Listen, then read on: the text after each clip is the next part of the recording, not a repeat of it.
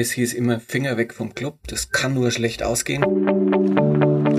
Man hat vorher Wahlen gewonnen, aber so eine Mitgliederversammlung vom Club ist noch ganz was anderes, dort erstmal zu bestehen.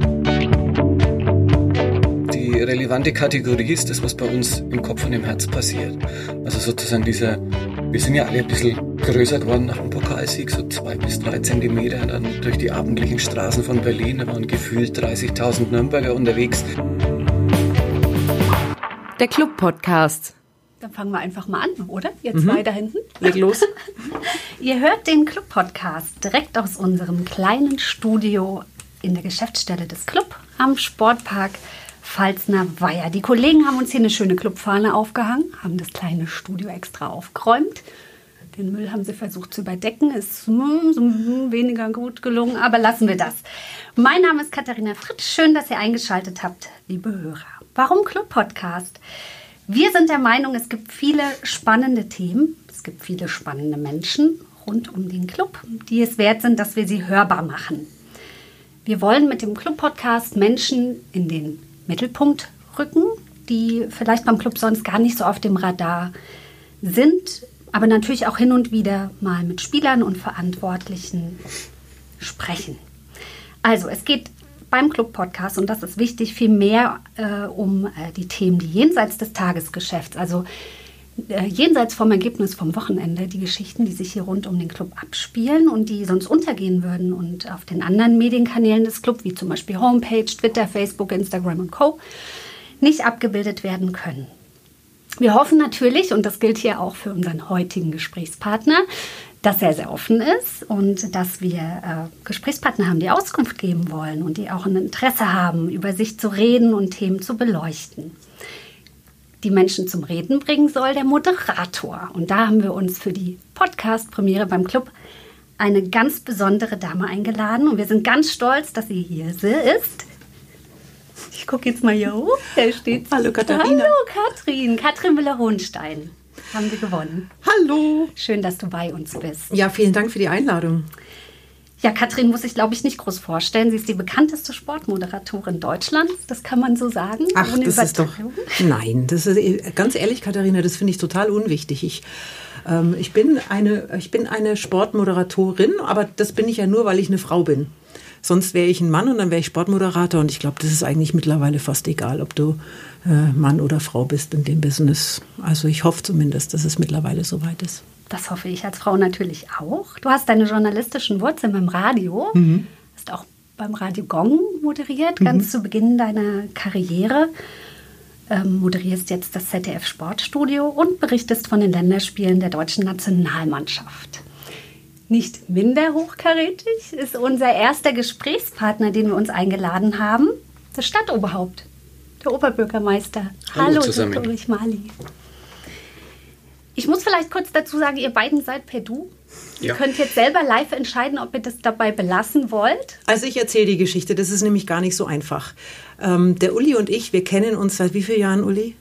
10 mindestens. 10, 11, ja, sowas. Genau. Und wir moderieren einmal im Jahr gemeinsam die Kulturpreisverleihung der Akademie für Fußballkultur in Nürnberg in der Tafelhalle. Und, also gemeinsam ist relativ, wenn sie mich zu Wort kommen lässt, spreche ich mal den einen oder anderen Satz, aber ansonsten machen wir es gern gemeinsam. Ja. So ist es. Ja. Und da sind wir uns...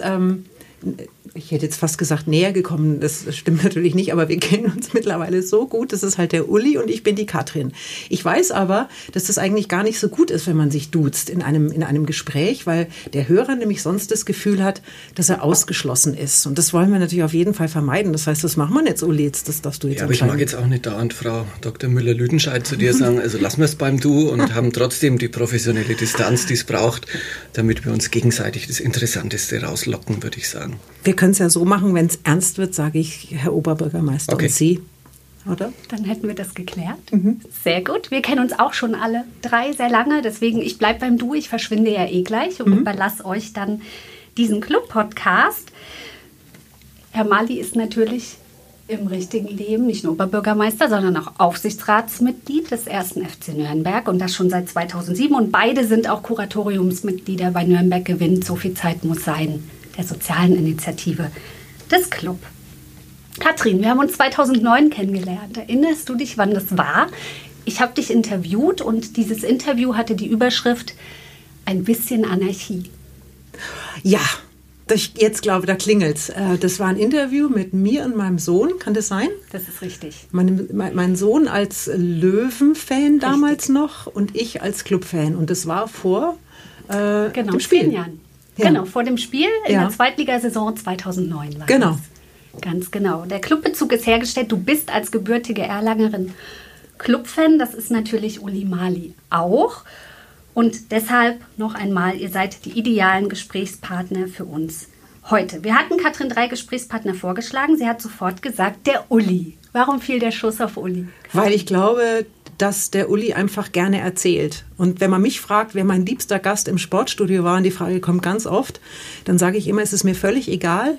Ich möchte nur, dass der Gast gerne erzählt. Weil nur dann ist irgendwie ein vernünftiges Gespräch möglich, dem man auch gerne folgt und zuhört. Und ich weiß, dass der Uli gerne erzählt und deswegen habe ich gesagt, ich möchte gerne den Uli Maly haben. Uli, fühlst du dich geschmeichelt?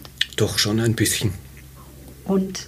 Aber sie kann es auch gut rauslocken, das wird man jetzt dann ja merken. Das ist ja auch das, was den Zauber des Sportstudios ausmacht und vielleicht auch den Unterschied zu den anderen Moderatorinnen, dass du es echt gut rauslocken kannst. Echt? Ich. Ja. Ist aber jetzt genug mit dem Lob. Ja. Wäre es andersrum auch so gewesen oder reicht es dann jetzt schon an Lob? Wäre andersrum auch so gewesen.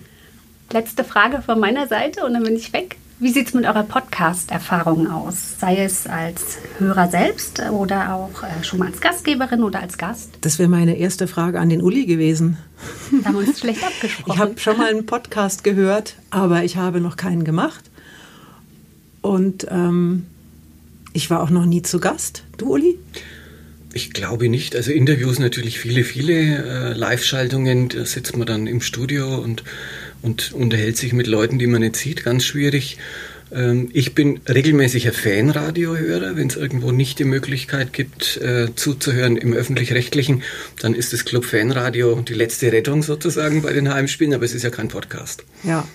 Das Schöne ist am Podcast, das weiß ich auf jeden Fall schon mal, man ist ja in der heutigen Zeit, wenn man bei den Medien, beim Radio arbeitet, immer an eine sehr kurze Zeit gebunden. Also alles muss eigentlich in 1:30 gesagt sein und da erfährt man aber die wenigsten spannenden Geschichten. Deswegen, also ein Podcast ist quasi endlos. Uli, hast du ein bisschen Zeit mitgebracht? Ja. Gut, dann fangen wir jetzt an. Uli, erzähl mal. 1960 geboren in Nürnberg. Was war das für eine Zeit damals? In was für eine Familie bist du reingewachsen? Also was es für Zeit war, kann ich nicht mehr sagen. Die Erinnerung setzt erst später ein. Da kommen wir wahrscheinlich noch drauf, weil ich, ähnlich wie mancher Sportjournalist in Nürnberg, mich einfach nicht an die letzte deutsche Meisterschaft erinnern kann, obwohl die 68 war. Ich also als Achtjähriger es wissen müsste. Ja, 1960 bin ich in eine damals eher noch kleinbürgerliche Familie hineingewachsen. Mein Vater war klassisches Kind des Wirtschaftswunders, hat dann auch Karriere gemacht. Mein großer Bruder, 5 Jahre älter, also eigentlich fast 2 Einzelkinder. Die Mutter war zu Hause, eine ganz liebevolle Mutter, die uns behütet hat. Wir haben in einem Einfamilienhaus gewohnt, mit einem großen Garten, mit Sandkasten. Und wo war das? In Schweinau. Mhm. Damals, geburtensteige Jahrgänge, durften die Kinder, die einen Garten zu Hause hatten, nicht in den Kindergarten. Und meine Mutter hat dann kurzerhand einen eigenen aufgemacht, das heißt alle Nachbarskinder immer eingeladen, sodass wir unsere Spielkameraden hatten. Das war auch eine Zeit, wo man tatsächlich in Wohngebieten noch auf der Straße spielen konnte, was heute ja gefährlich ist, wo in Nürnberg im Winter der Schnee auch manchmal schwarz war vom Ruß der Industrie und vom Ruß des Gaswerks, das in Leonhard, also nicht weit von Schweinau weg, da war. Also schon noch eine komplett andere Zeit. Mhm. Telefone hatten Schnüre. Und Wählscheiben. Ja, ganz schwer, wenn man das heute nochmal versucht. Richtig, also die Mama war liebevoll, es hat an nichts gefehlt, bis auf die Erinnerung an die erste Meisterschaft. Ja.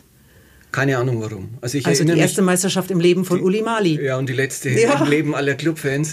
Ich möchte mich gerne erinnern, mit Harald Kaiser vom Kicker habe ich mich darüber unterhalten, der ist genauso alt und hat auch gesagt, ich kann mich einfach nicht erinnern. Ja, aber das gibt's doch nicht. Was sind deine früheste Erinnerung in der Kindheit? Ja, das vermischt man ja immer mit den Bildern aus dem Fotoalbum. Es sind sicher Urlaubserinnerungen.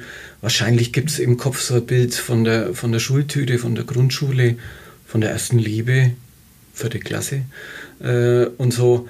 Aber das muss an mir vorbeigegangen sein. Okay. Später setzt es dann relativ schnell ein, Anfang der 70er. Und so als 13-Jähriger, bin 60 geboren, du hast es gesagt, 73, 74 ging es dann los mit der Stehplatzkarte. Okay, und die erste Erinnerung an den Club? Heimspiel, 2. Liga. Also auch der Abstieg ist verschwunden? Der Abstieg ist verschwunden. 2. Liga war damals ja ganz lange Zeit 2. Liga, bis wir wieder aufgestiegen sind. Die Helden hießen Dieter Nüssing und so, der ja heute noch gerade im Vorbeigehen habe ich ihn begrüßt unten beim Club aktiv ist. Und für uns war es, glaube ich, in der damaligen Zeit nicht wirklich relevant, ob es jetzt 1. oder 2. Liga ist. Es war unser Verein. Also ich bin nicht Fan von Amts wegen nach meiner Wahl zum Oberbürgermeister geworden, sondern bin das seit dieser Zeit. Und es bleibt unser Verein. Ich gehöre auch zu denen, die bei dem einmaligen Intermezzo in der 3. Liga zu den Heimspielen gegangen sind. Das ist eine Frage der Ehre. Stehplatzkarte damals, also ja, dann mit 13. Wie war das im Stadion damals? Ja, das alte Stadion. Ja, das waren offene Ränge. Ich denke, die Sicherheitsanforderungen waren damals ganz andere, noch mit wenig Wellenbrechern und wenig Zäunen. Das letzte Spiel in diesem Stadion war das Aufstiegsspiel gegen Hessen-Kassel. Da waren, glaube ich, 60.000 oder 65.000 Leute drin. Da waren wir drin gestanden wie die Ölsardinen. Wäre heute polizeilich gar nicht mehr möglich. Aber dieses Stadion hat so viel Geschichte erlebt gehabt schon vorher, weil es ja in den 20er Jahren gebaut worden ist, dass wir immer gern hingegangen sind. Wenn es geregnet hat, waren wir nass. Völlig klar, weil überdacht war nur die Haupttribüne. Aber wie gesagt, das hat damals keine Rolle gespielt. Heute sind die Erwartungen andere. Ich meine jetzt aber auch eher so Richtung, also es gibt ja auch Fans, die gerne ins Stadion gehen, um sich da zu zeigen, sage ich mal. Das erleben wir doch heute schon auch. Es gibt diese Tribünen, wo man genau weiß, da sitzt der Herr so und so und da sitzt die Frau so und die möchte da gerne gesehen werden. Das sind dann die auch gerne mal eine Viertelstunde vor Spielende nach Hause fahren, weil sie noch irgendwie heimkommen wollen. Das ist jetzt ein saudrobes Wort, aber war Fußball damals irgendwie noch ehrlicher? Ja, da ist man geneigt dazu, das zu sagen. Der Fußball war geerdeter, würde ich sagen. Ob es damals noch ehrlicher war, wenn man die Geschichten rund um Max Merkel und die Plastiktüten voller Geld nimmt, weiß ich nicht. Das Niveau war anderes, klar. In der 200-Millionen-Zeit, die wir heute haben, verliert man schon manchmal auch die Fähigkeit zur Sympathie, wenn diese Zahlen gerollt werden. Aber das hat uns, glaube ich, als 13-, 14-Jährige nicht interessiert. Das war unsere Identifikation. Dies im Übrigen auch heute noch für ganz viele Menschen in der Region ist. Ich habe ja die Pokalsiegersaison 2007 mitgekriegt und habe dann festgestellt, bei der Vorstandssitzung des Deutschen Städtetags, dass plötzlich alle Kollegen, da ist ja die ganze Bundesliga vertreten im Deutschen Städtetag im Präsidium, dass alle Kollegen kamen und gesagt haben, Mensch, schön, dass ihr wieder da seid, unser Club, haben dann Menschen aus völlig fremden Gegnerstädten gesagt. Das heißt, so diese alte Sympathie, die sich in den 20er und 30er Jahren offenbar im kollektiven Fußballbewusstsein in Deutschland verankert hat, die lässt sich schon wieder wecken. Wir haben nicht immer viel dazu getan, dass die sich wieder erweckt, aber damals schon. Ja, darüber möchte ich gleich noch mit dir ausführlicher sprechen, über diese Wahrnehmung auch draußen, auch über den Pokalsieg 2007. Aber gehen wir nochmal in die Zeit zurück. Stehplatzkarte heißt ja, man ist in erster Linie bei den Heimspielen. Ja, klar. Wie hast du denn die Auswärtsspiele mitbekommen? Am Radio? Rundfunkgerät, klar. Rundfunkgerät? Ja, immer. Ganz lang ist es auch heute noch, wenn dann öffentlich-rechtlich mit der Schaltung. Abstiege und Aufstiege, schreckliche Abstiege. Ich kann mich an einmal erinnern, da haben wir auf der Insel Albarella in Italien Urlaub gemacht mit den Kindern und das war das letzte Spiel, glaube ich, in der Saison gegen Freiburg und wir sind dann wegen des Torverhältnisses abgestiegen. Das war 99. Genau, da waren also die Kinder noch klein. Ich noch jung und ich habe gesagt, Leute, das ist gegessen, wir bleiben drin, ich gehe schnell einkaufen und ich bin vom Einkaufen zurückgekommen und in eine Trauergesellschaft hineingeraten. Gott sei Dank hatte ich schweren Alkohol dabei, den wir dann auch gleich konsumieren mussten und ich konnte es denen ganz lang nicht glauben, unseren Freunden und meiner Frau, dass wir abgestiegen sind. Also, aber der Rundfunk ist genauso prägend wie das Heimspiel. Und wer hat das Tor damals gemacht für Eintracht Frankfurt? Das weiß ich nicht mehr. Fjørtoft. Wer? Fjørtoft, Jan Åge Fjørtoft. Mein Gott, was du alles weißt. Du hast dich wieder vorbereitet. Weiß ich deswegen, weil das wirklich, also dieser Abstieg war für mich traumatisch. Was, wenn ich das Freiburg? Frankfurt, Eintracht. Okay. Wir waren ja von dem Ergebnis abhängig. So, jetzt pass auf, das ist das Einzige, was ich erzählen werde, weil eigentlich sollst du ja erzählen. Ich war damals beim Radio und hatte eine Messe in Chicago. Und es gab ja noch keine Smartphones damals in der Form. Also Internet war auch irgendwie nicht zu haben. Und ich hatte also meinen damaligen Gatten beauftragt, pass auf, der Club spielt, ich war im Flugzeug, als das Spiel stattfand, bitte teil mir irgendwie mit einer Nachricht an das Hotel, wo wir da sind in Chicago, wie das Spiel ausgegangen ist. Und mein damaliger Mann ist alles aber kein Clubfan und auch kein Fußballfan. Also der hat überhaupt gar keine Ahnung. Und als ich dann in dem Hotel ankam, habe ich ein Fax vorgefunden, in dem nur dieser eine Satz drauf stand, der Club ist abgestiegen. Ich habe gedacht, ich fall tot um. Das ist, leider hat der Satz ja öfter gestimmt. In den letzten Jahrzehnten. Aber es war schon der grausamste, oder? Ja, es war der grausamste. Fällt dir ein grausamer ein? Naja, jeder ist grausam für sich genommen. Ich glaube, der nach der Pokalsaison war auch ziemlich heftig, weil man sich ja dann doch der Illusion hingegeben hat, mit dem Pokalsieg gehört man jetzt wieder zum fest etablierten Kreis in der ersten Liga. Und nacheinander, also natürlich mit Jahrzehnten Abstand, nach der Meisterschaft abzusteigen und nach dem Pokalsieg hat ja auch noch keiner geschafft. Ja, aber 99, das war deswegen so grausam, weil ja wirklich kein Mensch damit gerechnet hat, dass das tatsächlich so eintreffen würde. Nach dem Pokalsieg 2007 bist du Clubmitglied geworden auch? Stimmt die Geschichte? Müsste, keine Ahnung, aber wird so stimmen. Doch ein Erfolgsfan auch? Nee, ich bin dann Mitglied geworden. Wir haben ja heute viele Fans, auch bei den Ultras, die nicht Mitglieder sind, mache ich gleich Werbung. Es lohnt sich, Mitglied zu sein, man schläft besser und hat ein gutes Gefühl. Aber tatsächlich bin ich damals dann, glaube ich, als die Diskussion losging, ob ich in den Aufsichtsrat einziehe und damit gegen eine ungeschriebene Regel von Nürnberger Oberbürgermeistern verstoße. Es hieß immer, Finger weg vom Club, das kann nur schlecht ausgehen. Warum? Naja, weil in den 70ern waren die Zeiten, wo man dann Darlehen gegeben hat und Rückzahlungen gestundet und ähnliches mehr. Und alles, was mit Geld zu tun hat, habe ich auch tatsächlich seither nimmer angefasst. Also auch die Clubverträge, die ja bei uns beim zweiten Bürgermeister ressortieren, habe ich nie mitverhandelt. Da muss man schon auch die Sphären trennen dann, wenn man im Aufsichtsrat ist. Trotzdem, du bist der Oberbürgermeister auch in einer Zeit gewesen, in der der Club abgestiegen ist. Ja. Was bedeutet das für die Stadt? Es gibt Menschen, die versuchen, das materiell auszurechnen. Von Hamburg hat man angeblich ausgerechnet, es würde die Stadt 100 Millionen kosten, wenn der HSV in die zweite Liga absteigt. Das glaube ich jetzt nicht.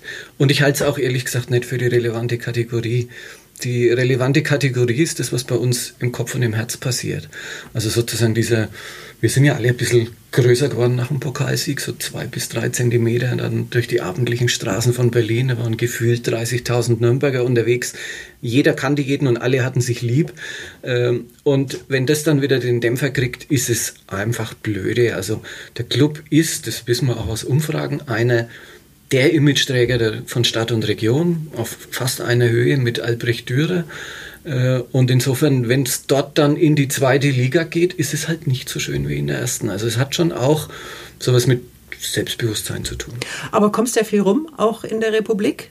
Wie ist denn die Wahrnehmung vom 1. FC Nürnberg jetzt außerhalb Frankens? Also deutlich besser geworden.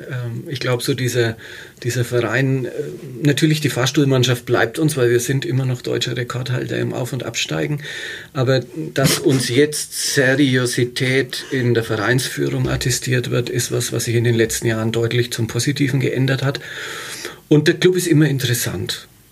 Und vielleicht mit Ausnahme von ganz wenigen Bundesliga-Städten, deren Namen jetzt hier nichts zur Sache tut, gibt es viele, die Anteil haben an unserem Schicksal. Ich höre immer nur au weh, wenn ich sage, ich bin Clubfan. Au weh. Wie bist denn du als Clubfan? Ich bin laut, leise? Nein, laut ist eher meine Frau. Also sie ist eindeutig die engagiertere von uns beiden. Petra ist der größere Clubfan, stimmt die? Der lautere. Das kann man nicht unbedingt, wer am meisten schreit hat, am meisten Recht, stimmt ja nie. Aber nein, sie ist schon mit Leidenschaft dabei und auf der Haupttribüne fällt man natürlich auch mehr auf, wenn man aufspringt und den Gegner oder den Schiedsrichter beschimpft mit Worten, die jetzt nicht zitierfähig sind. Das macht eher meine Frau. Ich bin insgesamt eher ein ausgeglichener Charakter, auch im Dienst und so bin ich auch beim Fußball gucken. Aber hinterher, wenn man die Finger wieder lösen muss von der Stange, die vor einem ist, von der Sicherheitsstange, dann merkt man erst, dass man am Ende doch mitgeht. Und die Gattin Petra flucht? Ja, fürchterlich, aber das tut ihr gut. Mach ich auch. Jetzt habt ihr ja auch Kinder. Ja. Wie ist mit denen? Ist der Club daheim ein Thema? Bei denen ist bei beiden, glaube ich, das Gehen versenkt. Meine Tochter wohnt in München im Moment, die interessiert sich für den Club und verfolgt es mit, der Sohn genauso. Sind jetzt keine Dauerkarteninhaber, aber ein anderer Verein kommt, glaube ich, nicht in Frage. Fußball generell, jetzt lass uns mal ein Stückchen vom Club wegkommen. nette Zerstreuung, lebenswichtig? Was ist das? Also ich muss gestehen, mache ich ungern, aber mache ich halt jetzt, weil du mir es aus der Nase ziehst. Ich persönlich bin kein Fußballer. Also jetzt als Mensch, weil ich ein grandioser Balldepp bin. Also alle Sportarten, die mit Bällen zu tun haben, vom Tischtennis bis zum Fußball oder Völkerball, waren für mich eher immer abschreckend. Ich bin als Kind ein bisschen beleibter gewesen, war großer Freund von süßen Limonaden und viel Schokolade und bin eigentlich so erst im Alter von 18, 19 dann sportlicher geworden. Wie bist du das losgeworden? Ganz aktiv? Ja, ich habe die Ernährung umgestellt. Irgendwann schmeckt ja auch was anderes besser als Limonade, Bier zum Beispiel oder Wein. Ja, aber das ist ja auch nicht besser. Nein, und habe dann tatsächlich auch bewusst weniger gegessen. Ab dem Alter, wo man den Mädchen gefallen will, achtet man halt auch besser auf sich. Und dann irgendwann ist Laufen begonnen, also Skilanglaufen, Alpinski und tägliches Joggen ist heute der Sport. Das heißt, ich bin sportlich, aber selber kein Fußballer. Also für mich ist der Fußball ja schon Teil des Lebens, klar, über diese Identifikation zum Verein. Für mich ist persönlich, das verstehen viele Menschen nicht, auch ein gewonnenes, wichtiges Clubspiel wichtiger als eines der Nationalmannschaft, weil das ist nur mein Verein sozusagen, der gehört zu uns. Ich gucke natürlich auch Länderspiele, ich gucke Fußball-WM, keine Frage, aber mehr Leidenschaft ist beim Club. Mhm. Der Oberbürgermeister der Stadt Nürnberg bleibt übrigens bis zum Schluss sitzen, wenn der Club ein Heimspiel hat. Immer. Selbst wenn der Club 0-4 zurückliegt, habe ich neulich erst beobachtet. Das fand ich schon cool. Jetzt muss ich aber auch die Wahrheit sagen, weil dein Sohn ja jetzt HSV-Fan ist. Ja. Und ich habe ihm hinterher noch schnell Stadionverbot erteilt, weil das 4-0 war für den HSV. Natürlich nicht ernst gemeint. Ja, die sind so 10 Minuten vor Schluss gegangen. Ich bin noch nie in irgendeinem Spiel vor dem Schluss gegangen und wenn es noch so schlimm war. Auch eine Frage der Ehre.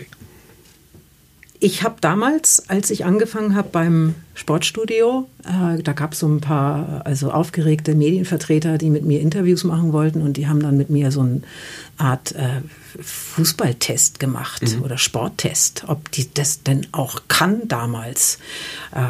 Ich möchte jetzt auch kurz dein Fußballwissen testen. Ja. In welcher Liga spielen denn die Fußballfrauen des 1. FC Nürnberg? In der 3. nach meiner Regionalliga Süd. Ja. Sehr gut. Das letzte Pokalspiel gegen den TUS Werstadt, wie ist denn das ausgegangen? Keine Ahnung. Der Frauen? Ja. Das haben wir gewonnen. 2-0? Das wusste ich nicht mehr, aber dass wir es gewonnen haben, weiß ich. Das ist jetzt gemein, oder? Die Tochter von Freunden von uns spielt manchmal mit. Also super. Und deshalb verfolgen wir es. Meine Frau verfolgt auch das konsequenter als ich. Ich finde das, ganz enorm, was sich da getan hat in den letzten Jahren. Und wir sehen das, wenn ich das kurz anmerken darf, auch an steigenden Einschaltquoten beim Fernsehen. Also wenn wir, wie in dem Jahr jetzt, ein großes internationales Turnier der Frauen haben, dann haben die da mittlerweile Millionen Zuschauer. Ja, aber es geht noch nicht runter bis zur Basis. Das ist das Problem. Das ist genau WM der gucken, Punkt. Die Bundesliga tun wir auch, klar.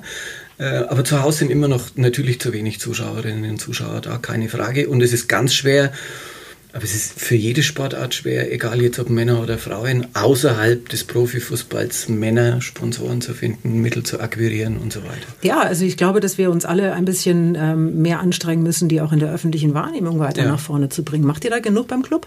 Es ist besser geworden, würde ich jetzt mal sagen. Ich gucke mal schräg zur Katharina rüber. Ja, es ist besser geworden. Früher waren die Clubfrauen eher, man hatte den Eindruck, die haben zufällig den gleichen Namen wie die Männer, die Profiliga spielen. Und mittlerweile erkennt man die Verantwortung und erkennt auch, dass man sich darum kümmern muss. Das halte ich auch für legitim. Das ist eine völlig ernstzunehmende Sportart, die genauso viel Spaß macht beim Zugucken. Manchmal sogar mehr, wenn weniger Fouls im Spiel sind und ähnliches mehr. Und insofern, ja, ich glaube, dass auch das gehört zur veränderten Wahrnehmung in der Vorstandschaft und im Aufsichtsrat. Früher haben wir es nicht ernst genommen, jetzt wird ernst genommen. Ich glaube vor allem, dass es ein großer Fehler ist, die nicht ernst zu nehmen, weil da ist so viel Potenzial, das noch brach liegt. Also wir wären schön doof, wenn wir nicht auf die Frauen im Fußball auch ein bisschen mehr setzen würden. Hast du Fußball-WM in Frankreich geschaut? Ja. Bis zum bitteren Ende oder nur die Deutschen? Nö, das hängt immer ein bisschen vom Spielplan des Oberbürgermeisters ab, was man anguckt. Also man sieht selten alle Deutschlandspiele und wir haben uns dann auch, also jetzt nicht die Färöer gegen Grönland oder sowas guckt man nicht, aber andere interessante Mannschaften dazu gehören. Da sind auch die Sympathien in der Familie anders verteilt. Bei meiner Frau eher die Franzosen, bei mir eher die Italiener. Guckt mir immer, seit dem Mexiko-Spiel finde ich italienisch-deutsche Begegnungen sowieso spannend und die Italiener interessant.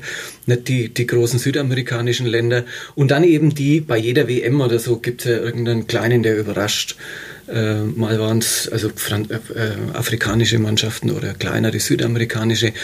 Da guckt man dann, wenn ich dann abends das ist jetzt kein Gejammere, sondern es ist halt so um 9:30, 9:30 heimkommt, guckt man halt das, was noch läuft. Fußball gucken ist eine wunderbare Zerstreuung und wenn man selber nicht betroffen ist, weil vom Club keiner mitspielt, kann man auch völlig entspannt sein. Frankreich, Kroatien im letzten Jahr, wart ihr euch da einig, die Petra und du im Finale? Ja, wir zwei schon. Aber? Ja, wir haben in größerer Gruppe geguckt, da gab es auch Kroatien-Fans. Ich bin im Zweifel dann schon eher bei den Franzosen.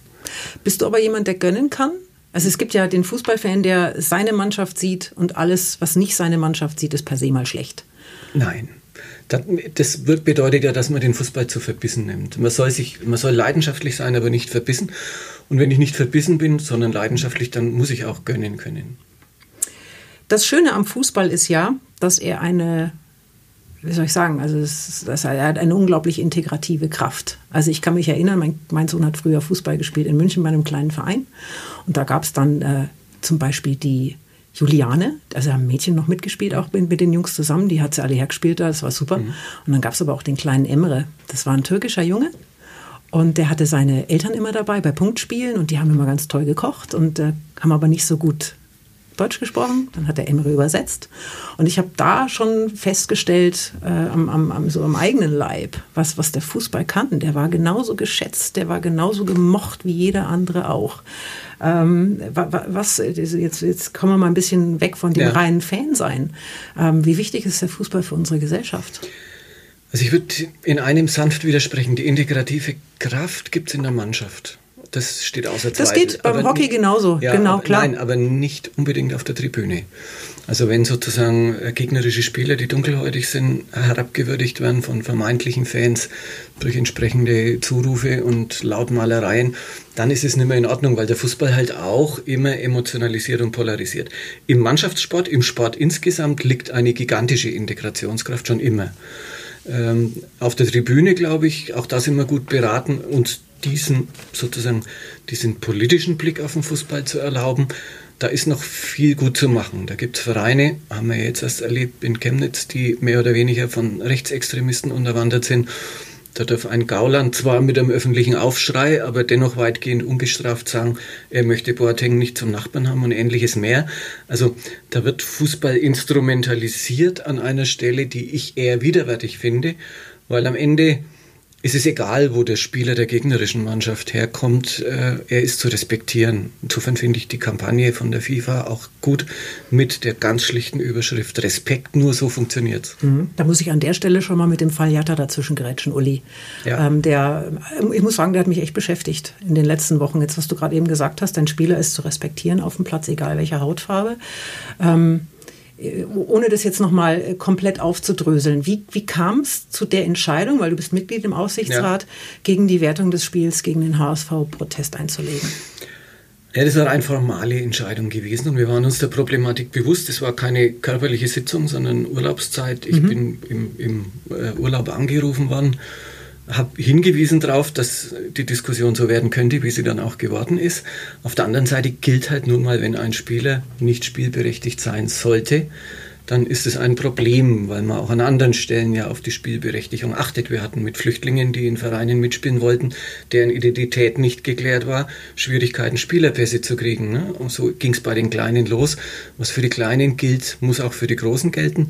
Ich denke aber, dass die Vereinsführung sich dann, als es jetzt geklärt war, auch ordentlich entschuldigt hat. Mhm. Und es war nicht nur der Club, das waren die anderen Gegner vom HSV auch. Ein gutes Gefühl haben wir, glaube ich, alle nicht dabei gehabt. Bochum, KSC, also gerade Dieses Spiel gegen Karlsruhe, was sich da abgespielt hat, das hat er ja jetzt hinterher auch gesagt, dass das die schlimmsten 90 Minuten seines Lebens waren. Das ist schon hart. Ja. Würdest du es nochmal machen? Würden wir es nochmal machen? Ich weiß es nicht. Aus Erfahrung wird man klug. Ich glaube, nochmal, wir haben es nicht irgendwie fröhlichen Herzens gemacht oder gar von irgendeiner Verfolgungsabsicht getrieben. Aber wir würden sicherlich noch länger darüber diskutieren und vielleicht dann anders entscheiden. Ich kann es nicht sagen, ich habe es nicht allein entschieden. War das eine, hilf mir nur, wie wird sowas entschieden? Da ruft man, sagst, es war Urlaubszeit, habt ihr euch zusammen telefoniert? Der Aufsichtsratsvorsitzende, nee, es war keine Konferenz, er hat halt einzeln durchtelefoniert und das Stimmungsbild eingeholt. Ich will mich jetzt nicht zum Helden machen. Ich habe gesagt, du kannst aus formalen Gründen im Moment nicht anders, aber bitte bedenke das. Das ist, denke ich, auch okay. Da hat er gesagt, das weiß ich schon, weil der Thomas Grethlein ist ein kluger Kopf. Am Ende haben wir es getan und wir haben die Folgen zu tragen. Mehrheitsentscheidung oder wie ist das bei euch? Nicht. Kann ich nicht sagen. Okay, also es war auf jeden Fall so. Anderes Thema beim Fußball, was auch vielen ein Dorn im Auge ist, sind die immer weiter ausufernden Ablösezahlungen des Geldes, in dem Geschäft unterwegs ist. Für welchen Spieler würdest du 200 Millionen Euro zahlen?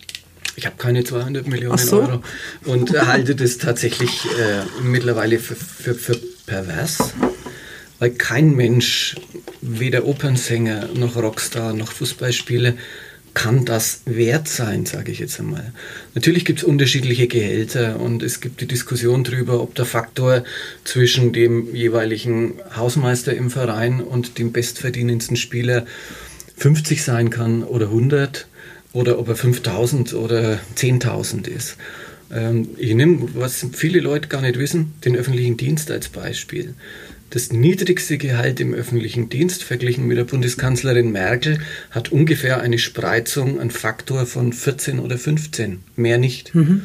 Beim Siemens-Vorstand sind es 500 oder 1000. Und bei dem Fußballer im Vergleich zum Hausmeister, ich weiß es nicht, ich kann es jetzt auf die Schnelle nicht rechnen, ist es wahrscheinlich das 10.000-fache. Das kann nicht sein. Ich glaube, dass es an bestimmten Stellen auch den Charakter verdirbt. Es gibt das eine oder andere, was darauf hindeutet, dass es so ist. Klingt jetzt zwar altbacken, aber wenn dir mit 20 das Gold aus der Tasche läuft, dann brauchst du schon sehr starken Charakter, um darunter nicht ein bisschen zu leiden. Zu viel Geld. Jetzt spiele ich mal ganz kurz den Bad Guy. Es gibt die sagen, wir können international nur mithalten, wenn wir in diesem Wettstreit mitmachen. Ansonsten müssen wir uns einfach damit abfinden, dass wir international keine Rolle spielen. Was sagt man denen? Ja, das mag schon richtig sein, nur ist ja auch die Spreizung innerhalb der deutschen Bundesliga jetzt schon so riesengroß. Ich meine, wenn man sich anguckt, mit welchem Etat wir in der letzten Saison in der Bundesliga gespielt haben und dagegen dann Bayern oder Dortmund stellt, dann spielen wir zwar in der gleichen Liga, sportlich, aber nicht in der gleichen Liga, was die Möglichkeiten anbelangt. Wer hält dann international mit? Es hält ein ganz kleiner Teil der Vereinsmannschaften international mit. Und ich glaube, in Italien ist es soweit und auch in anderen Ländern, wenn die Leute nicht mehr ins Stadion gehen, weil die Entemotionalisierung durch diese abstrakten Summen so groß ist. Und in Italien sind ja selbst bei Spitzenspielen die Stadien nicht mehr voll heute. Dann hat der Fußball seine Wurzeln abgeschnitten und das ist brandgefährlich. Aber das Interessante ist, wir überlegen eigentlich schon seit Jahren, wann diese Blase platzt und wie weit man das noch ausreizen kann. Und immer wieder kommen wir eigentlich schon zu dem Punkt, wo wir sagen, also jetzt kann es unmöglich noch weitergehen. Aber es geht dann immer doch noch weiter. Das ist doch das Interessante. Ja, aber jetzt fange ich das Sitzen an, Frau Müller-Hohenstein. Wo kommt das Geld her? Aus den TV-Rechten.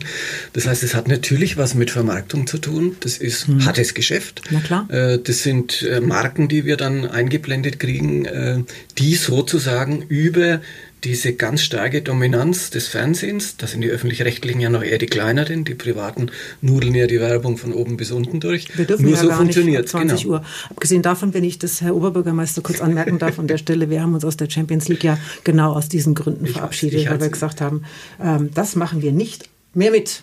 War auch richtig so. 12 Jahre im Aufsichtsrat beim Club, Uli. Das ist jetzt ein Amt, das mit dem Oberbürgermeister nicht automatisch mitgeliefert wird. Und du hast vorhin auch schon gesagt, dass das eigentlich eine Geschichte war, vor der man dich eher gewarnt hat. Wie kam es denn zu dieser Annäherung damals überhaupt? Ich weiß es nicht mehr. Was? Ehrlich gesagt, das hat sich irgendwann so ergeben, dass ich gefragt wurde. Ich weiß auch gar nicht mehr von wem. Dann gehst du auf diese Jahreshauptversammlung. Man hat vorher Wahlen gewonnen, aber so eine Mitgliederversammlung vom Club ist noch ganz was anderes, dort erstmal zu bestehen. Und ja, es ging dann ja auch relativ gleich. Ich kann mich jetzt nicht genau an die Daten erinnern, mit einem ziemlich schwierigen Akt los, weil in einer meiner ersten Sitzungen dann darüber verhandelt worden ist, ob der Trainer Hans Meyer, den ich schätze und mag, wie viele Nürnbergerinnen und Nürnberger, gehen muss und entlassen wird. Und so ging es eigentlich los. Das heißt, das Leid geprüft sein, was man als Fußballfan hat man im Clubaufsichtsrat auch manchmal. Ja, aber das war ja dann schon, als du gesagt hast, ich mache da mit. Ja. Hast du gezögert? Oder war gleich klar, das mache ich? Ich habe es mit meiner Frau besprochen, wie alle wichtigen Lebensentscheidungen. Und wir haben dann gesagt, Mensch, das ist jetzt unser Verein, seit schon immer sozusagen. Ich mache das, ich muss darauf achten, das tue ich auch seither, glaube ich, sehr präzise, dass ich die beiden Rollen nicht miteinander vermische. Und solange das gelingt, da fragen auch die Mitglieder zu Recht kritisch nach, solange das gelingt, ist es okay. Jetzt haben wir mal eine Frage von jemandem, der nicht hier ist, die ich gerne so einspielen möchte. Und zwar ist das der Aufsichtsrat Vorsitzende, Dr. Thomas Grethlein, der diese Frage hat. Ich finde es großartig, dass du mit deiner kongenialen Gesprächspartnerin Katrin Müller-Hohenstein unseren ersten Club-Podcast bestreitest. Einen besseren Auftakt könnte ich mir gar nicht vorstellen. Und nun möchte ich dich auch etwas fragen. Welche Bedeutung der Club für die Stadt hat, hast du ja schon oft betont. Aber welche Bedeutung hat der Club für dich in der Stadt? Das ist jetzt eigentlich die Frage, die ich dir gar nicht dazu spielen wollte. Okay, dann stellst du sie. Pass auf, wir ohne weiteres kamen. Weißt du was? Nee, wir machen die nächste. Dann müssen wir die rauslassen, Katharina. Das hier, die nächste ging nämlich zum Aufsichtsrat. Entschuldige, Gida. Eine zweite Frage will ich dir noch stellen. Wir sehen uns ja nicht nur immer wieder im Stadion, sondern beinahe häufiger noch im Aufsichtsrat. Dort schätze ich deine ausgleichende und stets sehr besonnene Art ganz besonders. So schaffst du es immer wieder, durch brillante Formulierungen Differenzen zu schließen und zu schlichten. Aber mal ehrlich, hast du dich dort nicht auch schon manchmal so richtig geärgert und vielleicht auch mal gefreut? Beides. Also, das ist aber, glaube ich, in jedem Fußballaufsichtsrat so. Der Aufsichtsrat, wir sind ja als Verein so konstruiert wie eine Kapitalgesellschaft. Das heißt, der Aufsichtsrat hat eigentlich mit dem operativen Geschäft, und das ist die Produktion von Fußballsiegen in dem Fall, nichts zu tun. Aber natürlich, wenn die Aufsichtsratssitzung am Montag ist und du hast am Sonntag 4-0 verloren, dann schafft man es überhaupt nicht über den Sport zu reden, für den man nicht zuständig ist, außer der Gestalt, dass man halt die Spitzenleute, die Vorstände einstellt. Und insofern, ja, da gibt es auch mal Redundanzen, dass das eine oder andere Thema immer wieder aufgerufen wird. Da gibt's, man weiß auch nach einiger Zeit, welcher Aufsichtsratskollege sich mit welchem Thema an welcher Stelle zu Wort meldet, aber das wissen die bei mir wahrscheinlich auch. Ja, man freut sich, weil es eigentlich eine super Truppe ist. Ich mag die alle gern. Und manchmal ärgert man sich, weil man sich, wenn ich muss zugeben, ich kann auch nicht jede Sitzung wahrnehmen, einfach aus terminlichen Gründen. Wenn man das Gefühl hat, es wäre in 1:30 gegangen, aber es dauert 5, dann kommt man auch mal ein bisschen ermattet nach Hause. Aber Gewaltfantasien habe ich noch nicht entwickelt. Kleiner Hinweis von Frau Müller-Hohenstein, während wir hier stehen übrigens und diesen Podcast aufnehmen, tagt ein Stockwerk über uns der Aufsichtsrat und der Uli schwänzt gerade. Nein, der beginnt erst in einer halben Stunde. Das stimmt doch gar nicht, das läuft seit einer halben Stunde schon. Echt?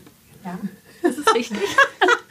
Habe ich jetzt kurz ein schlechtes Gewissen. Nein, das ist überhaupt nicht schlimm. Wir entlassen dich ja dann gleich da hoch. Aber wenn du sagst, so richtig geärgert, gibt es was du konkret benennen kannst? Oder ist es immer einfach nur, weil es dann so zäh wird und dann meldet sich noch einer und dann versteht wieder einer was nicht?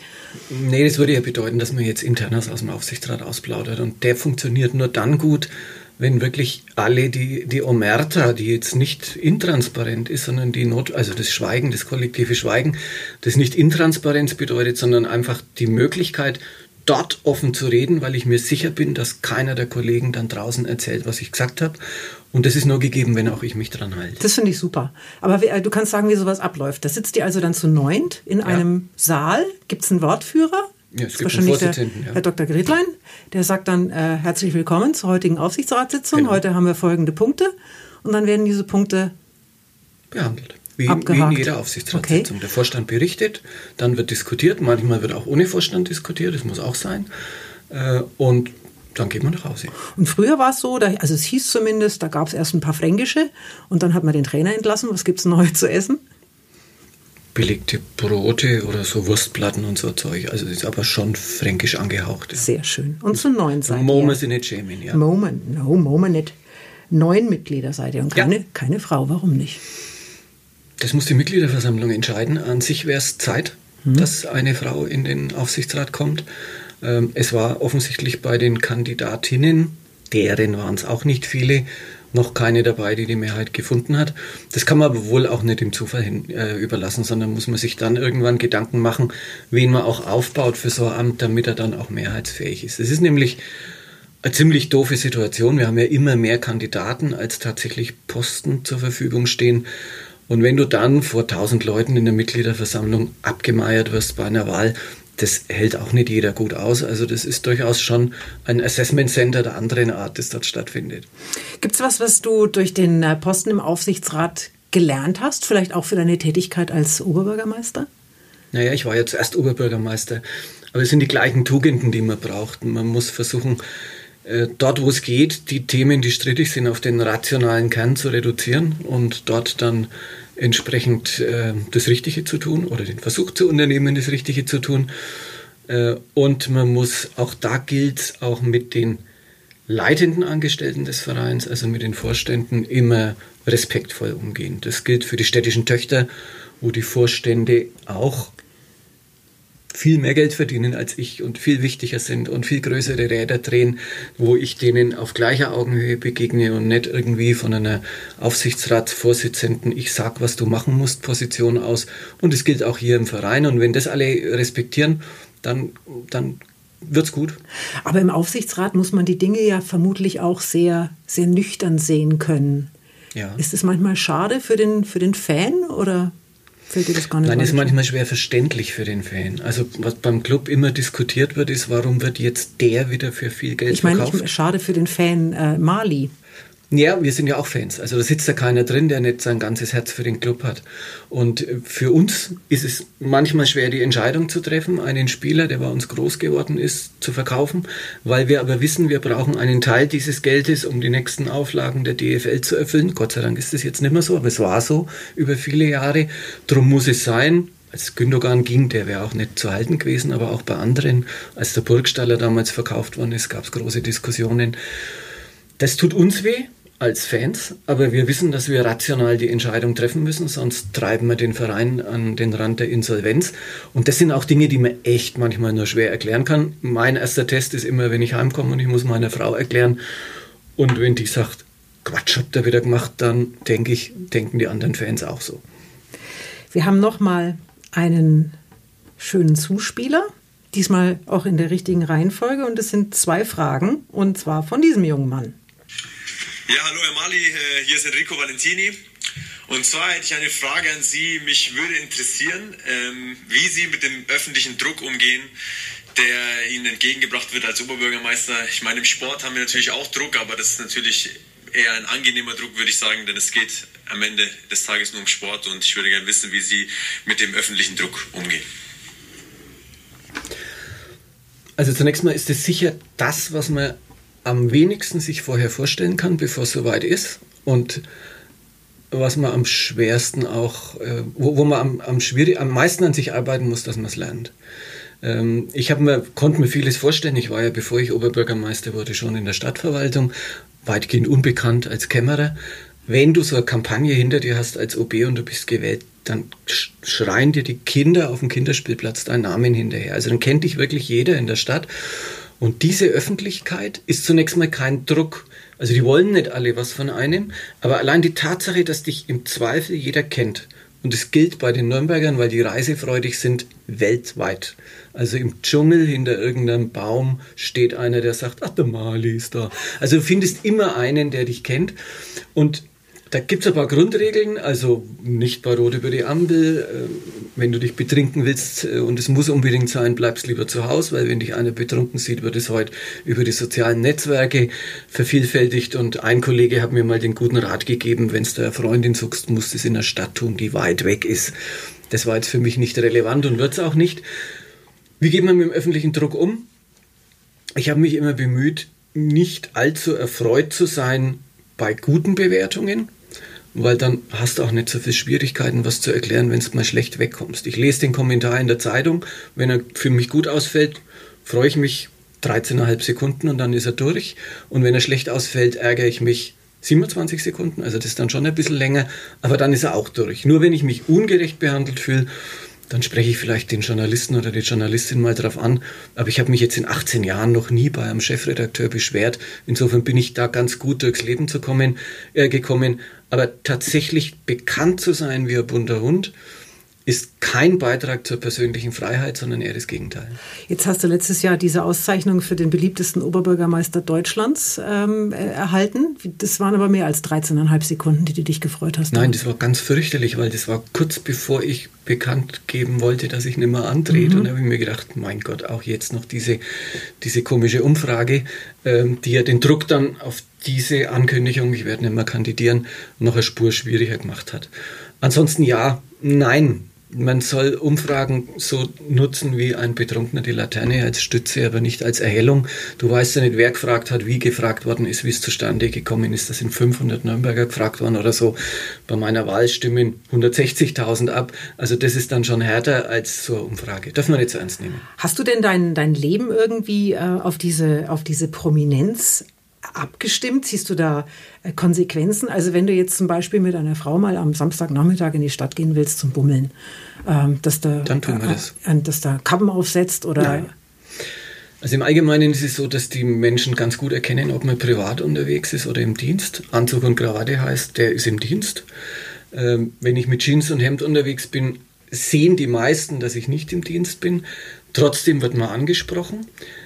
Die einen dann aber ansprechen, obwohl sie eigentlich intuitiv wahrnehmen, man ist jetzt im privaten Umfeld unterwegs, haben meistens einen so hohen Problemdruck, dass sie diese zivilisatorische Schwelle an der Stelle dann auch reißen. Das ist manchmal ärgerlich, etwa wenn man mit der Familie beim Essen ist oder so am Sonntag, wo ersichtlich ist, der will jetzt nicht mit mir über Verkehrsproblem sprechen. Aber wenn der Problemdruck so groß ist, denke ich mir immer, dann nehme ich es halt mit, schreibe es auf und versuche es irgendwie zu lösen. Für die Kinder war es in jedem Fall anstrengend. Wenn wir jetzt Müller hießen, wäre es nicht schlimm, aber wenn du in der Schule sagst, oder Hohenstein, genau, Müller-Hohenstein ist schon wieder schwieriger. Wenn du in der Schule sagst, ich heiße Maly, dann fragt jeder, bist du verwandt mit? Und die haben dann auch, wenn man dann die Frage gestellt hat, wollen wir am Sonntag mal wieder aufs Land fahren und essen gehen oder selber kochen, haben die immer gesagt, selber kochen. Mhm. Also weil es ihnen tatsächlich lieber war, nicht fortzugehen. Es ist über die auch so gut wie nichts bekannt. Ja. Ist das ganz bewusst so? Ja, klar. Bist du bei Instagram? Nein. Ach so. Entschuldigung, aber es ist, ich stelle mir gerade vor, den Account von Uli Maly, der sein Foto postet mit drei im Weggler am Sonntagnachmittag auf dem Hauptmarkt. Und, nein, ich bin weder bei Twitter noch bei Facebook noch bei Instagram. Bei Twitter auch nicht? Ich lebe bis heute super. Muss man als Oberbürgermeister nicht bei Twitter sein? Also meine Werbeagenturen sind der Meinung, man muss. Ich nicht. Ja, also aber ich glaube, wenn wir das alles mal zusammennehmen, also dieses Aufsichtsrat beim Club, es gibt noch ein paar andere Aufsichtsratposten, die mit dem Amt des Oberbürgermeisters mitkommen, das führt doch dazu, dass man den Eindruck hat, dass der Dr. Ulrich Maly einen relativ ausgefüllten Tag hat. Der Enrico hat diesbezüglich noch eine Frage. Ja, hallo Herr Maly, hier ist Enrico. Ja, das ist schon wieder die falsche. Und meine zweite Frage ist, ob Sie es schaffen, auch mal abzuschalten oder nehmen Sie Ihre Arbeit auch mal mit nach Hause? Das sind zwei verschiedene Fragen. Also manchmal nehme ich Arbeit mit nach Hause, aber eher selten. Lieber fahre ich am Wochenende ins Büro, dann ist die heimische Sphäre frei von der politischen Arbeit. Ich bereite mal Reden zu Hause vor oder so, aber ansonsten, und nach dem Urlaub werden die Postmappen, die sich angesammelt haben, bearbeitet. Ansonsten fahre ich lieber ins Büro, komme dann wieder heim und wenn ich heimkomme, kann ich sagen, für dieses Wochenende erledigt, wenn es das gibt. Es gibt sehr selten freie Wochenenden. Also es ist der erste Teil. Was war der zweite Teil der Frage? Wie schalten Sie ab? Abschalten. Ja, das geht ganz gut. Also das hängt mit Entfernung vom Heimatort zu tun. Also Urlaub zu Hause verbringen ist völlig sinnlos. Ich muss immer, wenn ich frei habe, muss ich mich ins Auto setzen und weg. Und mit jedem Kilometer Distanz wächst schon auch die Distanz. Ich bin auch keiner, der so ein Faxgerät im Rucksack mit sich führt und davon lebt, dass das rattert. Im Gegenteil, die Kolleginnen und Kollegen in meinem Amt wissen, er will nicht gestört werden im Urlaub und das tun sie auch nicht. Ich war 14 Tage weg, ohne Kontakt nach Hause, geht gut, weil du hast ja Stellvertreter und niemand ist unersetzbar. Im Urlaub dauert es dann schon so 2-3 Tage, bis man menschenähnlich wird. Also die ersten 2-3 Tage, am ersten Tag kann ich mich meistens noch nicht hinsetzen und in Ruhe ein Buch lesen. Da mache ich dann die Fortsetzung der Alltagsarbeit im Urlaub. Also ich lese 3 Reiseführer, erzähle meiner Frau, was wir uns jetzt alles heute noch unbedingt anschauen müssen, bis sie mich dann ermahnt, zurecht. Dann schlafe ich so viel wie ein Kleinkind in den ersten 3-4 Tagen. Also wenn es geht, nachts 12 Stunden und mittags nochmal eine Stunde. Und dann nach 3 Tagen ist alles weit weg und alles gut. Aber das finde ich ja fast ein bisschen traurig, dass man seine Stadt verlassen muss, um wieder zu sich selber zu finden. Nein, das ist einfach der Trick, der für mich der richtige ist. Wenn ich die Nürnberger Nachrichten und die NZ früh lese und da steht irgendwas drin, was ich eigentlich persönlich bearbeiten müsste. Ah, okay. Und ich sitze zu Hause und ignoriere das, dann habe ich dauernd ein schlechtes Gewissen, wenn ich es nicht ich meine, ich lese online, aber auch da ist sie weit weg, wenn man sie online liest. Das macht einfach ein Stück die Distanz aus. Die räumliche Distanz erleichtert die emotionale Distanz. Abgesehen davon kommt es ja vielleicht alles wieder zurück, weil 2020 ist Schluss. Und du hast schon gesagt, es war schon ein ziemlicher Klopper, als das damals bekannt wurde, dass der Uli Maly nicht mehr antritt. Es gab damals eine bemerkenswerte Mitteilung, wo du den Leuten gesagt hast, warum du nicht mehr willst. Wie lange hast du an der gesessen? Das war Wochenendarbeit, Sonntag eine Stunde oder so. Dann habe ich es Vertrauten gezeigt, die dann auch noch ein bisschen drin rumkorrigiert haben. Ansonsten ist es O-Ton. Also zentrale Aussage war, ich muss gehen, bevor mir die Menschen sagen, dass sie mich nicht mehr wollen. Das ist, wie waren die Reaktionen darauf? Also ich wie gesagt, ich habe erst mal geschluckt. Du hast mich beschimpft. Das stimmt. Ja.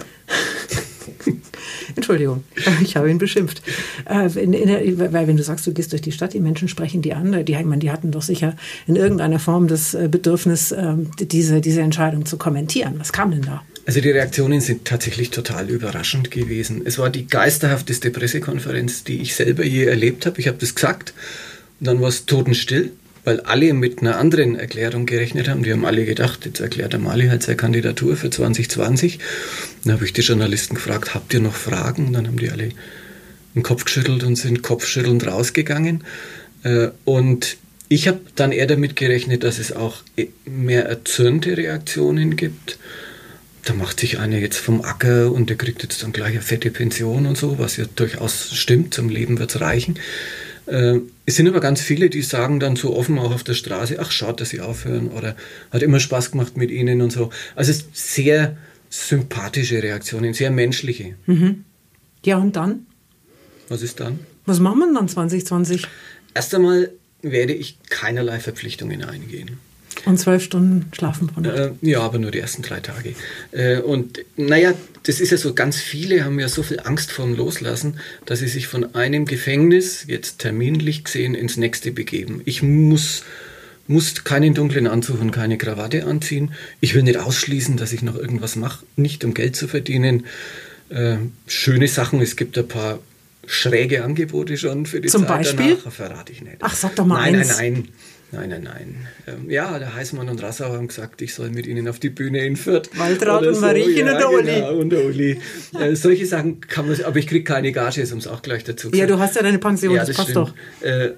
Nein, wird man sehen. Also einfach die Freiheit zu gewinnen. Natürlich auch mal eine Urlaubsreise, die länger ist als 2 oder 2,5 Wochen machen und solche Sachen.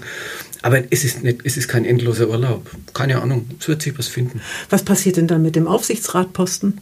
Ich bin gewählt bis in 2 Jahren. Mhm. Und dann geht es weiter? Weiß ich noch nicht. Ach komm. Ja, ich bin jetzt erst einmal gewählt bis in 2 Jahren. Ja, aber in 2 Jahren ist ja dann wieder eine Wahl. Ja, aber ja. Das ist doch noch ein bisschen hin, 2 Jahre ungefähr. Ja, ja. Aber würdest du gerne weitermachen? Das möchtest du jetzt wissen. Ja. Das sage ich dir aber ja, jetzt man muss doch in so einem Gespräch, muss man doch irgendetwas von Substanz auch dem Zuhörer liefern. Ich muss denen doch jetzt irgendwie zum Schluss nochmal was präsentieren, wo sie sagen, ach schau, bei der Katrin, da haben wir was gelernt. Ja, also jetzt er weiß es noch nicht. Ach, komm mal drauf. Doch. Von was hängt es ab? Wovon hängt es ab, sag mal? Von dem her. Das hängt... Fußballer-Genitiv. Das hängt davon ab, wie ich mich dann fühle, in welche anderen Dinge ich möglicherweise eingebunden bin. Die Liebe zum Club wird nicht erlöschen, aber das tut sie auch nicht, wenn ich nicht mehr im Aufsichtsrat bin. Ich bin zwar nicht von Amts wegen drin, aber ich halte es mittlerweile nicht für blöd, wenn ein hochrangiger Politiker der Stadt im Aufsichtsrat ist. Also es kann auch sein, dass man klug beraten ist, wenn man einen der Nachfolger, einen der weiteren Bürgermeister fragt, ob sie das nicht machen. Sind das Entscheidungen, die du selber fällst, oder hörst du da auch auf deine Frau? Ich höre immer auf meine Frau. Kluge Männer hören auf ihre Frau. Also wenn die sagt, Uli, das lassen wir jetzt, dann... Naja, sie gibt mir, der Befehlston ist jetzt nicht so ihr, wir besprechen das durch. Und ja, also auch bei der Kandidatur, das erste Mal für den OB-Posten, weiß ich, dass sie nicht ganz glücklich gewesen ist, weil sie, glaube ich, sich eher so dieses Leben mit Terminzwang vorgestellt hat, als ich mir das vorgestellt habe. Sie hat so Postkarte zu Hause in ihrem Arbeitszimmer, da ist die Romy Schneider als Kaiserin Sissi drauf und als Text steht drunter, ach Franzl, unser Leben könnte so schön sein, wenn du nicht Kaiser geworden wärst. Keine Ahnung, was sie mir damit sagen will, aber sie hat da durchaus eine Distanz zu diesem Thema. Aber natürlich höre ich auf meine Frau, ist doch klar, es ist unser Leben, das wir jetzt über viele Jahre gemeinsam leben, über ganz viele Jahre glücklich, aber natürlich hat sie auf wahnsinnig viel verzichtet. Auf mich, die Kinder mussten viel auf mich verzichten und jetzt gibt es vielleicht noch einen Abschnitt, wo wir häufiger zusammen sind, ohne uns in die Haare zu geraten, was ich mir wünsche. Wir haben jetzt gerade wieder 14 Tage geprobt, ging gut. Gut, dann machen wir zum Schluss trotzdem noch einen kleinen Abstecher zum Club, der dann eventuell ohne Uli Maly auskommen müsste in 2 Jahren. Man träumt ja hin und wieder so vor sich hin, auch als Fan, wie das alles so weitergehen könnte. Was glaubst du, wie es dem Club so in den nächsten 10 Jahren ergeht? Also ich denke, dass die Chancen, dass wir uns des Rufs der Fahrstuhlmannschaft entledigen und uns vielleicht in der ersten Bundesliga wieder etablieren können, gegeben sind. Aber es ist kein Automatismus, da muss man hart dran arbeiten. Und das Fernziel ist natürlich die nächste deutsche Meisterschaft noch zu meinen Lebzeiten. Da bin ich dann doch wieder ein echter Club-Fan. Das will ich noch erleben. Ich will allerdings auch sehr alt werden, also es kann der Club trotzdem auch gerne früher schaffen. Also 2045 oder so. Nein, also das wäre schön, oder? Also 2050 ist die 1000-Jahr-Feier der Stadt. Da möchte ich gern in der ersten Reihe sitzen und stören. Mit lauten Zwischenrufen? Ja, so im Rollstuhl denke ich dann, bin ich 90. Ja. Schauen wir mal, was passiert. Kannst du ein bisschen mit dem Stock fuchteln. Genau. Uli, das war schön. Ich danke. Ich danke. Katharina. Schade, dass schon vorbei ist. Noch Fragen? Nein, das hat ganz viel Spaß gemacht. Ein herzliches Dankeschön für diese grandiose Premiere. Jetzt müssen wir nur noch einen finden, der es hört. Ja. Der ein oder andere wird schon mal rein. Ich weiß nicht, also wer bis jetzt gehört hat, der kriegt echt einen Orden. Wer kommt denn als nächstes, Katharina? Wir haben noch keinen Gast festgelegt, aber ich kann schon verraten, dass es dann ein kleines Moderatorenteam gibt, das weiterführen wird. Leider konnten wir dich für die Auftaktfolge ja nur gewinnen, was aber völlig nachvollziehbar ist. Und dann hoffe ich, dass das Moderatorenteam neugierige Fragen stellt. Und ich verrate vielleicht noch, wo man uns hören kann. Nämlich über Apple, also noch iTunes bis zum Jahresende, Spotify und natürlich auf den Club-Medienkanälen. Also schaltet ein, liebe Clubberer. Wir freuen uns auf euch. Ciao. Ciao. Servus.